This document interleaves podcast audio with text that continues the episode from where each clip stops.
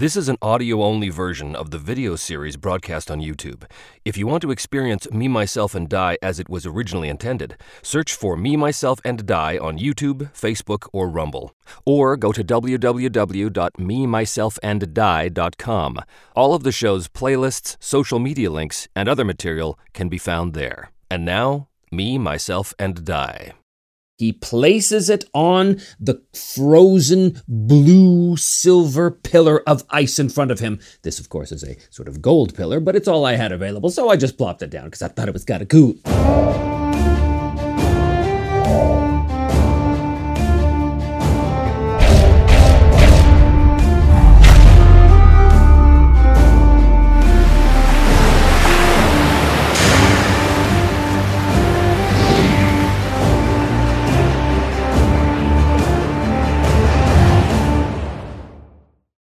Well, hello and welcome back once again to Me, Myself, and Die. I am, as always, your Trevor, GM, host, and player, Trevor Devall. Thank you so much for joining me here today. And if you do enjoy the show, please do hit like and subscribe. It really helps us out. And if you want to help support the show on Patreon, that's a huge help to us as well. There's a lot of people who have already signed up, and I thank you to all of my patrons, both new and old. If we can get to 500 patrons, I'm going to release a special behind the scenes documentary about how I solo roleplay and specifically how I make this show. So if you're interested in being part of that, by all means, sign up. So, when last we left Edbert, he had made his way to the heart of Devona to discover that it was, in fact, a giant underground iceberg, so to speak. The ice itself somehow had the power of Devona in it. He could hear her voice, such as it was, invading, infecting his memories as though she was always there. So kind of kind of screwing with him a little bit. Or perhaps she wasn't. He had managed to swim his way across the island to the iceberg, knowing that there was something swimming in the water, some sort of guardian, which he successfully evaded. But he was ready to commune with Devona by putting his naked, ungloved hand onto the ice, for that was the only way to determine how exactly to awaken the heart, if he chooses to do so, because as we discovered last time, Devona had saved her people before by flooding the island. So is that what she wants to do again? Edbert is not entirely certain. So we're to find out today. However, before we do, what often happens when you're playing these kind of games, especially by yourself, solo, is something will come up, some random thing, and you're not exactly sure what it means. So then you go away and you think about it. And you think, ah, I wonder what that means. You have the luxury of time. I typically don't. I make things up in the moment. However, I have had some time to think about this, and I've come up with something that I think is super cool and a really, really interesting explanation for a lot. So here's what I'm going to do. I'm going to roll the dice to see if my explanation is in fact accurate or whether it is inaccurate or just all out wrong. So, first rule of the game, our chaos factor is at six. Is my idea about what's happening here, is it fairly accurate? Very likely, because I really want it to be. 53 is, of course, a yes. So, Edbert pulls off his glove. He is freezing. It is so, so, so cold in here. He can see his breath. He's covered in icy water now because he just clambered out of the, the churning icy pool here fed by the underground river. He is in danger of hypothermia if he's not careful, but he takes his ungloved hand and he places it on the frozen blue silver pillar of ice in front of him. This, of course, is a sort of gold pillar, but it's all I had available, so I just plopped it down because I thought it was kind of cool.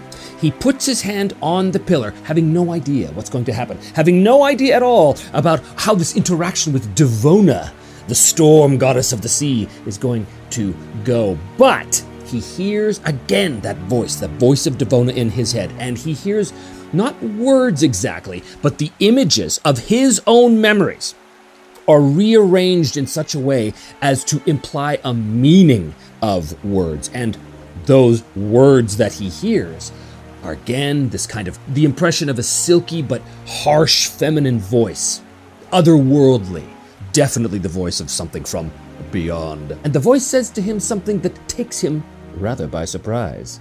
Edbert, it is a surprise to be talking to you again so soon. Again? What are you talking about? He speaks these words, of course, but there's no one to hear him. There's only the, the churning of the underground river flooding into this icy cavern. Whatever is the matter, dear Edbert, do you not remember? And at that moment, some of his locked memories come flooding back, but again, they're infiltrated, almost like the images he has of his own memories are, are surrounded by these blue silver kind of tendrils that, that seek to, to worm their way into every aspect of his memories, absorbing them, making them its own. It's a very, very strange and kind of harsh experience. But the memory that he has is Edbert is on a beach he is on the run. He knows that the Order of the Purifying Flame has tracked him to this island, and he has to get off it, and he has to find a way to procure the soul cage before they do. He knows this. This is his memory. He has no idea where this soul cage could be, and in his utter desperation, he wades into the warm tropical waters of the sea that surrounds the Serpent's Teeth Islands, and he raises his hands to the sky, calling out over the waves the name of Devona. Yes, Edbert, in his desperation, utters a prayer to the sea goddess herself, a goddess he is no friend of, but such is his desperation, and he cries out to her in his memory to help him find the soul cage, that he will pay any price as long as she can take him from this place away from the wrath of the order so that he may find the soul cage. And in the memory, Devona responds. In that terrifying moment of making communion with a living goddess. Devona tells him in this memory, as he's standing in the waters, the waters which of course Devona controls, she hears his prayer and tells him that yes, there is a map to the soul cage. It is on board a certain ship, and that she can take him as close as she can possibly get him. For the ship, of course, is made of wood, and wood is of the land over which she has no control or sway whatsoever. But she can put him, by her power, through the waters that she controls, as close as is possible. But, she tells him, there is always a price. In that moment, in his moment of desperation, he says, Yes, yes, I will pay it. Whatever the price is, I will pay it. And in that moment, in that memory, her laughter begins to surround him, almost envelop him like a warm, wet, oceanic hand. Ooh, creepy. Edbert pulls himself back into the present, removes his hand from the pillar of ice in front of him. So that's the reason why I woke up in the surf on the shore of that island. You took me there. You transported me there, through the waters itself. Again, the voice permeates his mind and his memories. There was a bargain struck, dear Edbert, and you were willing to pay the price. Well, dare I say it? What was that price? Have you not already guessed? This place, this tower of ice, my heart, as it is called by some. This houses the memories of all those who the sea has touched. So this giant iceberg. It holds the memories of countless folk. Anyone who's ever been touched by your waters, is that it? Have not the poets, after all, said that the sea has a long memory? Surely you guessed such a thing when you encountered the forgetfulness gas that was used as a trap to the entrance of this place. Surely you didn't think that was merely some randomly generated thing. Most of the memories here are retained by their originators safe and sound. But some memories, ah, the ones that are given in sacrifice for a boon, those are mine to draw sustenance from. So, in exchange for you bringing me as close as you could to the drunken ghoul, I gave you my memories from the time I was in Hundatora all the way until the moment I woke up on that island. That was the bargain that you willfully struck. I don't suppose you'd be willing to give me those memories back. There is a rippling laughter in his mind that echoes through the chambers of his memories. Your memories, Edbert. Your memories are so very, very sweet. I do not think I will be giving them up anytime soon. Right, well, that's not creepy at all. Well, I suppose it doesn't really matter, does it? I seem to have already put together the things I need to know to get to the soul cage. So, uh, I suppose you can go on feeding on that memory, Devona. Oh, I will. Well, that certainly answers how I wound up on that island.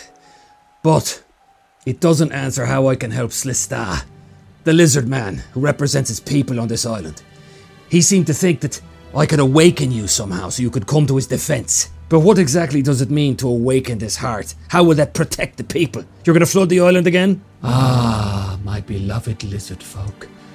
I have always protected my beloved people, and I will do so again. And at that moment, Edbert's attention is drawn to a part of the pillar right in front of where his hand is. It's like a little piece of ice, like almost like a little ice shard that is even now working its way out of the main iceberg. It's a shard about, well, you know, hand size or so, and it's working itself out almost like the, the handle of a dagger or something. If my people require protection again, I will provide it. Take this ice shard. It will survive any heat these tropical lands can produce. To unleash its power, merely hold it in your hand and call upon me. It will melt, and at that moment, so too will the heart of Devona. So it will flood the island again. Not with water. It will release all of the collected memories that are housed here in the heart. Those memories will, like a tide, fill the minds of every human on this island. And what effect is that going to have on them? It would be safe to assume that after their brains are flooded with the memories of tens of thousands of individuals, their memories of my lizard folk will no longer seem so important to them. You'll drive them all mad. There's silence, which Edbert takes to mean yes. Even if I were to do this, Devona, how am I supposed to get out of here? The legends about this place, I'll say that no one's ever escaped alive. No one has ever got this far before. Truly, you are a special individual, Edbert. Again, this sort of haunting, eerie laugh pervades his memories. There are two ways out of this place. One is through the waters itself. I can do for you what I have already done once before transport your person through my waters back to Slistar's waters. But for that transport, there is always a price. And what's the second option? Well, simply go back the way you came. There is, of course, the matter of dealing with my pet. And at that moment, there was a massive splash from the water as a form bursts forth from the water about halfway between the island and the stairs. And that form is of a dreadful, hideous serpent. The serpent roars with a dreadful howl, echoing and reverberating off the interior of the of the cavern. Edbert kind of spins around, instinctively grabbing his sword. The beast makes no move towards him. It merely splashes up, reveals itself, and then disappears back underneath the surface of the water. The choice is, of course, yours, Edbert. Hmm. Edbert's only taken one damage, but that thing looks pretty deadly. Does he really want to fight that thing in the water where it has all the advantages and then try and navigate his way back through any traps he may have missed? Or does he take Devona at, at her offer and be transported back to Slista, although with a price to be paid, which, although it, I'm sure it has something to do with his memories again, because that seems to be a real feature of Devona's uh, pantheon, basically, or her, her realm of influence. But that will be determined randomly, that price. So what is it going to be? Does he want to fight this thing at a pretty big disadvantage, or does he want to take his chances with a sea goddess who has proven herself to be pretty psychotic at a lot of times? Hmm. Edbert is a bloodthirsty, fella, but he's not a fool. He's not suicidal. Edbert really doesn't like Devona, really doesn't trust her. Certainly not after he's discovered that he already entered into some sort of horrible pact with her, and the price was his memories. Although she was good for her word, she did take him as close as she could reasonably get him to the map. So she does keep her word. But at what cost? This time, is he gonna fight the beast? Oh, that would be really bad. You know what? I think he's got to focus on the big picture here. He's got to focus on the big game. He's got to focus on getting to the soul cage. That is his true objective. He reaches towards the ice shard and pulls it forth. Sure enough, he realizes that it's not reacting to the warmth at his hand at all. He knows, because Devona told him, but he also now knows instinctively, now that he's holding it, that if he was to grasp it and invoke Devona, it would melt, and so too would the heart of Devona, releasing the flood of tens of thousands of memories into the minds of every living person on this island, except, of course, for Edbert, and except, of course, for the lizard men, because they are her protected people. All right, Devona. Much as I hate doing business with someone like you, I've got to admit you have kept your word in the past. And frankly, I've no interest in being ripped apart in the water by your little pet there. So, take me back to Slistar. And he steps into the shallows of the icy water around the island.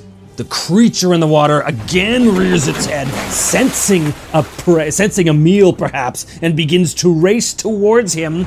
But Devona is good for her word, and he blacks out.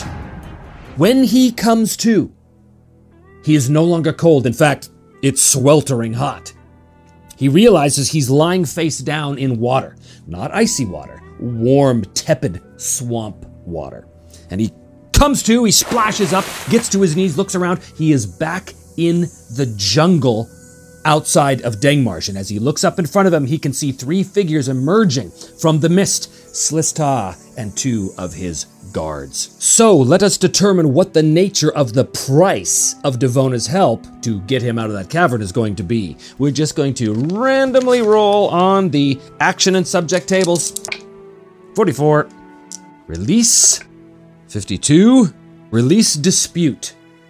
Release dispute. Well, that has to do with the lizard folk. Release them from their dispute. He has to help them.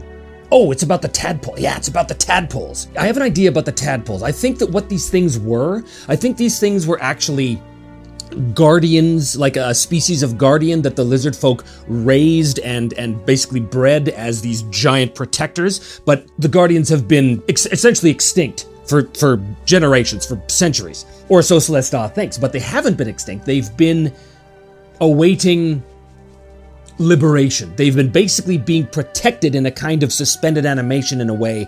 In the Temple of Devona, she has a vested interest in protecting her people, her chosen people, the lizard folk. Yeah, I think there's a little flashback here. A little, little.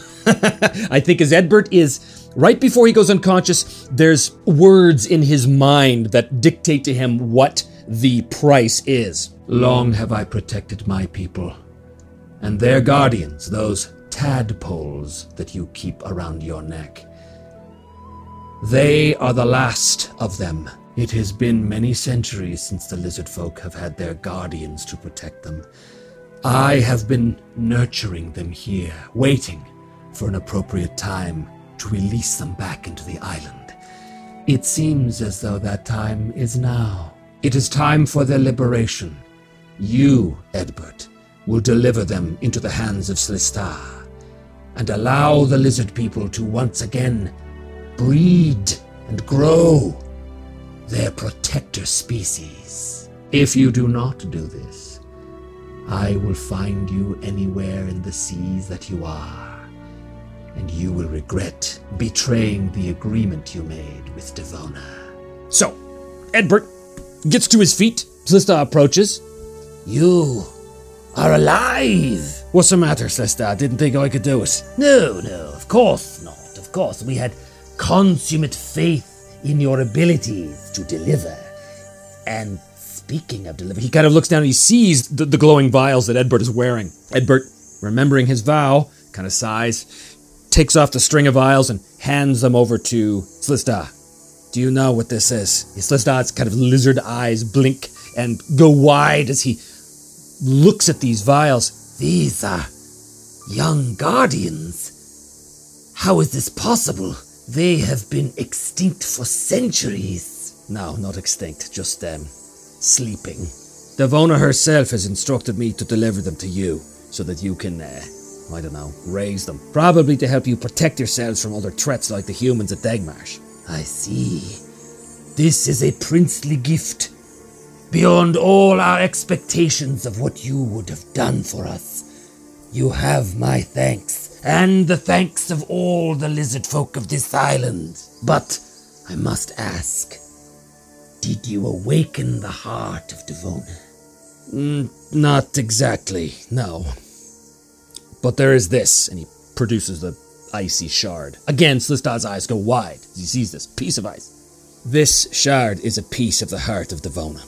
The heart itself houses tens of thousands of memories of anybody who's ever crossed Devona's seas. If this shard is melted, it will also melt the heart, releasing those memories into this island and into the minds of every human on it. Slistar just kind of stares at him, blinking, his forked tongue sort of coming in and out of his mouth. Listen to me, Slistar. This will protect your people, but at a terrible cost. The fate of every human on this island would be far worse than death if this is used. This is a mighty weapon indeed. Indeed, it is. Are you then going to fulfill your bargain with us, human? We have offered you protection in the days that you have been gone. What? Days? What do you mean, days? Well, it has been four days since you entered the temple. For me, it's only been a few hours. Ah, perhaps the memory of the event has been taken from you already. It has been said in the most remote legends of Daelor that it had a effect upon the memories of those who entered it. It might explain why no one has ever left it, or at least remembered that they did. Devona made me promise that I was going to help you. That was part of the deal, why I was able to escape at all. She made me promise to hand over these uh, guardians, which I've already done. But as for the use of this doomsday weapon, I don't know, Slistar. We have fulfilled our part of the bargain. Will you fulfill yours and awaken the heart?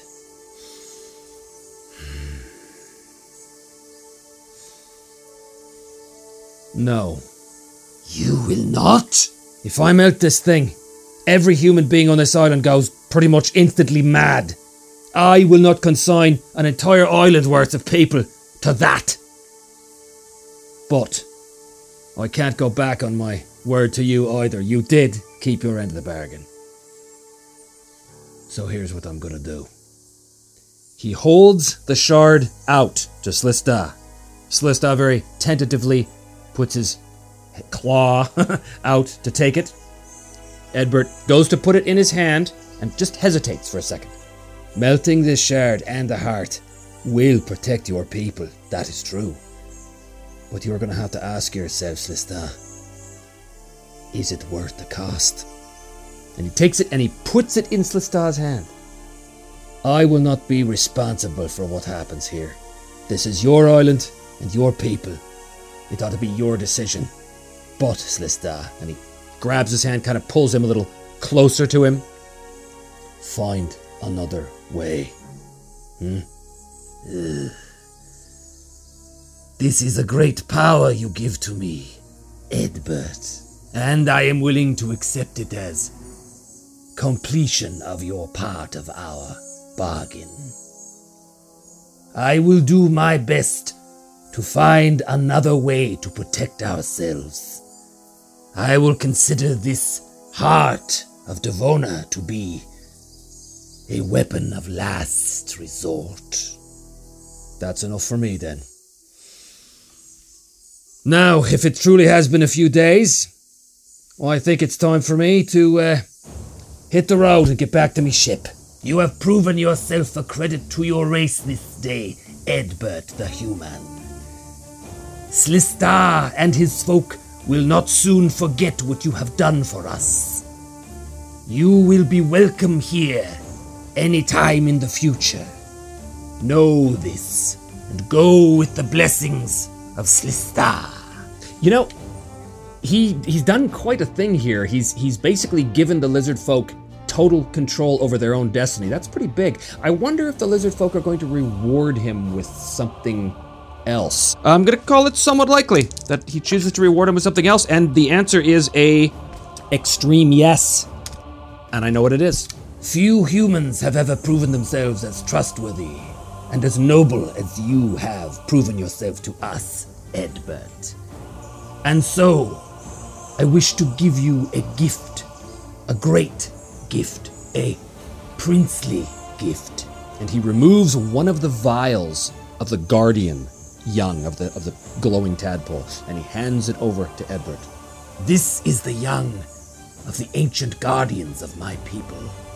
Now that they have been released from Daelor by you and given back to our folk, I wish to reward you with one. Well, it's a nice green torch, I suppose, but, uh. Oh, it is much more than that, I assure you. Care for this creature. Feed it two drops of blood every day and allow it to grow in darkness. And soon it will mature to its full stature and be loyal to you. Like, this is gonna be like one of those alligator men that you conjured up as an illusion? Yes. Only this time, it will be no illusion. It will be the real thing. This is the least we could do for you, allowing us to turn our illusions into true reality. Again, you have our thanks. Takes the tadpole, secretes it away in a pocket.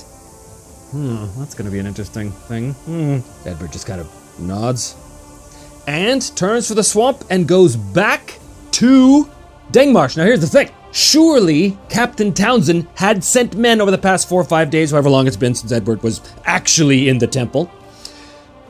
But Slista was good for his word. My question for the fate chart is Did Townsend give up the chase, which allows Edbert the chance to basically sneak his way, if he can, back into town and get to back to the ship without anybody knowing that he was there? Basically, did Townsend's men go into the to, into the marsh, find no evidence for Edbert being there whatsoever, thanks to the help of Slista and his folk, and basically assume that he must have been killed by Slista and his folk? That's the question. Did Townsend's men assume in the past few days that Edbert was killed in the swamp? I'm going to say it's somewhat likely. 80% chance. 46, the answer is yes. Edbert is able to wait for nightfall and sneak his way back through the docks, through the town, and get to a boat. Oh, here's the thing: is uh, is some of his crew still there looking for him? That oh, that's that's. I mean, they're not going to leave without him. We, we, we never know. We're going to ask. It's an ear thing. Yes, there's definitely a crew member waiting for him. In fact, we're going to say it's Wyndham, the swordsman, who Edbert bested. Uh, when Wyndham sees him, where the hell have you been? We've been looking for dice for you. It's a long story. Look, let's just get out of here, right? And they do. They get back in the boat and they row under the cover of darkness back to the Grey Mariner, which, by this point, has been renamed. Did they rename it the Drunken Ghoul? I think they did. I think dad insult to injury. I think Nicola basically called the Grey Mariner the Drunken Ghoul. He still has Shoris Greta as a captive on board. Unless he ransomed him or something. Actually, let's just ask that. Does Arrow Nicholas still have Captain Shoris Greta as a captive? I'm gonna call that very likely, actually, before we move on here. Yes, he does, in fact, still have Shoris Greta on board. He has renamed the Grey Mariner the Drunken Ghoul, the Drunken Ghoul 2. Let's call it. I think it's pretty likely that um, Ca- uh, Captain Nicola has been able to resupply the ship, to repair it, and to get more more crewmen on board. I think that's somewhat likely. Oh, yes. Extreme, yes. Another extreme, yes. Edbert gets back on the ship. Captain Nicola greets him. Where the hell have you been all this time, eh? We've been looking all over for you. Yeah, I know. Wyndham told me as much. Look, it's a long story, but, uh, Captain, I think it's time that you and I had a serious talk about this map in your head. I think it's time to go after the Soul Cage. I couldn't agree more. At first light, we'll set sail and discuss what comes next. Edbert goes into his quarters, preparing to have a long nap, a long sleep. He pulls out this green vial that he was given, and he looks at it. The tadpole is in, in murky green water, but he can see it moving. And he pulls out the stopper. It's just a small little thing like that. He looks inside. He pulls his knife, and he just just pricks his finger a little bit, just just enough and he takes his finger over the, the open vial and he just squeezes two drops of his own blood into the water. The tadpole rises to the surface of it and immediately begins to consume the blood. And as it does so, the water becomes a little more murky. And the tadpole, Edbert is sure, he's sure he sees this right before the water becomes a little too murky to see anything. he's sure he sees the tadpole just, just grow in size instantly, just a little bit. okay, end of scene. Characters. Well, I think we can safely add Devona, the sea goddess, as a character because it turns out she was pretty important. I think we can add the young guardian, and I'm going to add that as a thread too. Raise the young guardian. Oh yes, we did of course uh, awaken the uh, the power in the swamp. Uh, so awaken the heart of Devona. He didn't actually do that, but he did complete the thread. He just put the choice into the hands of Slistan now. So that thread is effectively done. Great. Our chaos factor I think is going to go back down to five.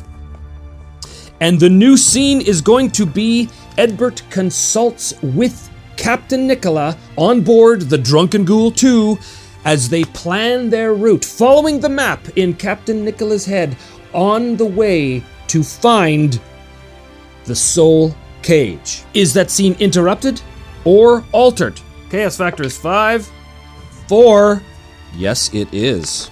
So something happens between the time when Edbert goes to sleep on the cabin and the, the beginning of the morning, the next morning. What is the event focus of the interrupting scene event? 37. Move toward a thread. Currently, we have six threads. Which one is it? Which one is it? Vale and Carlos marooned. Move toward a thread. Okay. so, Edbert goes to sleep that night with a much earned rest, dreaming about what will come in the morning when they set out on their first leg of the journey towards finding the soul cage. But, obviously, un- unbeknownst to him, miles and miles and miles away across the water, nautical leagues away, on the island where Vale and Carlos were marooned. I think I know what this is, but I'm going to dice for it. 27. Praise. 72. Adversities. Carlos and Vale and the rest of the crew, the emaciated, starving crew of the Grey Mariner, are sitting on the beach, the waves, the, the, the ocean water lapping up on the beach under a moonlit night. A series of small fires are lit on the beach. Vale sits by the fire, poking the flames with a stick, her mind miles away. Carlos sits beside her, silent but fidgety a bit, as though he's searching for words of comfort to give her. Vale, I am certain that this exile will not continue for much longer. The Serpent's Teeth Islands are filled with travelers of all sorts. Surely there will be some boat that comes along soon to rescue us. Vale doesn't say anything. She doesn't even look at him. She just pokes the fire, brooding on its flickering light. Carlos continues fumbling his way through any kind of words that might give her comfort. He fails at that, uh, but he continues, uh, ineptly as he is, trying desperately to comprehend the love that he, he really desperately desires from her. As he's in the middle of, a, of another blathering speech about how things are going to be great and, and, and everything's going to be fine, Vale notices something off in the distance. She raises her hand. Carlos immediately shuts up. What is it that you see out there? She looks out into the darkness. She stands up and moves around to the far side of the fire. And she stares, stares into the darkness. Carlos comes up beside her. He can't see anything out there. All he hears is the, the cries of seabirds, the, the lap of waves coming up on the beach. What do you see out there, Vale?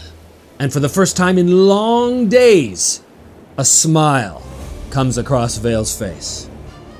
And she says one word rescue.